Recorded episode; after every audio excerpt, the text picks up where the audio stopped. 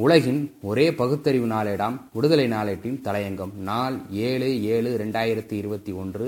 பெண்கள் என்றால் மனசஞ்சலக்காரர்களா தினமலர் நாளிதழ்.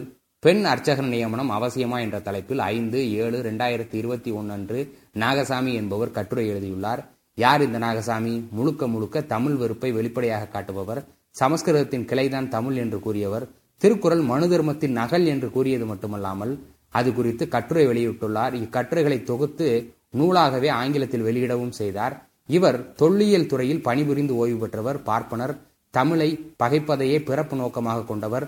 மோடி ஆட்சி என்பது அவாளுடைய ஆட்சி என்பதாலும் ஹிந்துத்துவா எனும் பெயரில் பார்ப்பனியம் சமஸ்கிருதம் வேதம் வேதாந்தம் இவற்றை தவிர இவர்களுக்கு வேறு சிந்தனையே கிடையாது. ஆண்கள் பஞ்சி சுத்திகரணம் என்ற ஐந்து சுத்தங்களை கடைபிடிப்பார்களாம். பெண்களால் இது முடியாதாம். பெண்கள் எப்போதும் மனசஞ்சலத்தில் இருப்பார்களாம். இந்த ரெண்டாயிரத்தி இருபத்தி ஒன்னிலும் இப்படி எழுதுவதற்கு பெயர்தான் பார்ப்பன மனுதர்ம திமிர் என்பது.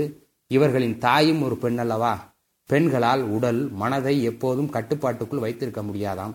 காஞ்சிபுரம் குருக்கள் தேவநாதனையும் சிறுவெளிபுத்தூர் பத்ரி நாராயணனையும் எந்த பட்டியலில் வைக்க உத்தேசம்? சஞ்சலமில்லாத உருக்கு மனிதர்களோ?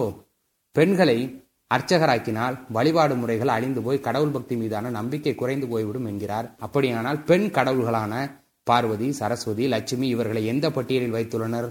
இவர்கள் அனைத்து சாதியினரும் அர்ச்சகராகலாம் என்றால் அதற்கு ஆகம விதி என்று இவர்களே எழுதி வைத்த விதிகளை தூக்கி கொண்டு வந்து நிற்கின்றனர். இப்போது பெண்கள் அர்ச்சகராகலாம் என்றால் அதற்கு மறைமுகமாக பெண்ணியம் மனசஞ்சலக்காரர்கள் அதாவது ஒழுக்கங்கெட்டவர்கள் அவர்களை எப்படி அர்ச்சகர்களாக நியமிக்கலாம் என்று முறுக்கி கொண்டு வருகின்றனர். வேலைக்கு செல்லும் பெண்கள் ஒழுக்க குறைவானவர்கள் என்று காஞ்சி சங்கராச்சாரியார் ஜெயேந்திர சரஸ்வதி கூறவில்லையா? மேற்கு வங்கத்தில் பெண்கள் அர்ச்சகர்களாகி புரோகிதம் கற்று திருமணங்கள் உள்ளிட்டவைகளை நடத்தி வைக்கின்றனர். கொல்கத்தாவில் உள்ள பெண் அர்ச்சகர் அமைப்பில் பயிற்சி பெற்ற பெண் ஒருவர் மகாராஷ்டிர மாநிலத்தில் பூஜை உள்ளிட்ட செயல்களை செய்து அனைவரின் வரவேற்பையும் பெரிதும் பெற்றார். பிரபல நடிகர் தனது திருமணத்தை அந்த பெண் புரோகிதர் தான் நடத்தி வைக்க வேண்டும் என்று வேண்டுகோள் விடுத்து பெண் புரோகிதர் முன்னிலையில் திருமணம் செய்து கொண்டார். மத்திய பிரதேசத்தில் பெண் சாமியார் அமைப்பு ஒன்று உள்ளது. இந்த அமைப்பினர் கும்பமேளாவின் போது சிறப்பு பாதுகாப்புகளோடு சென்று ஆற்றில் மூழ்கிவிட்டு வருவார்கள்.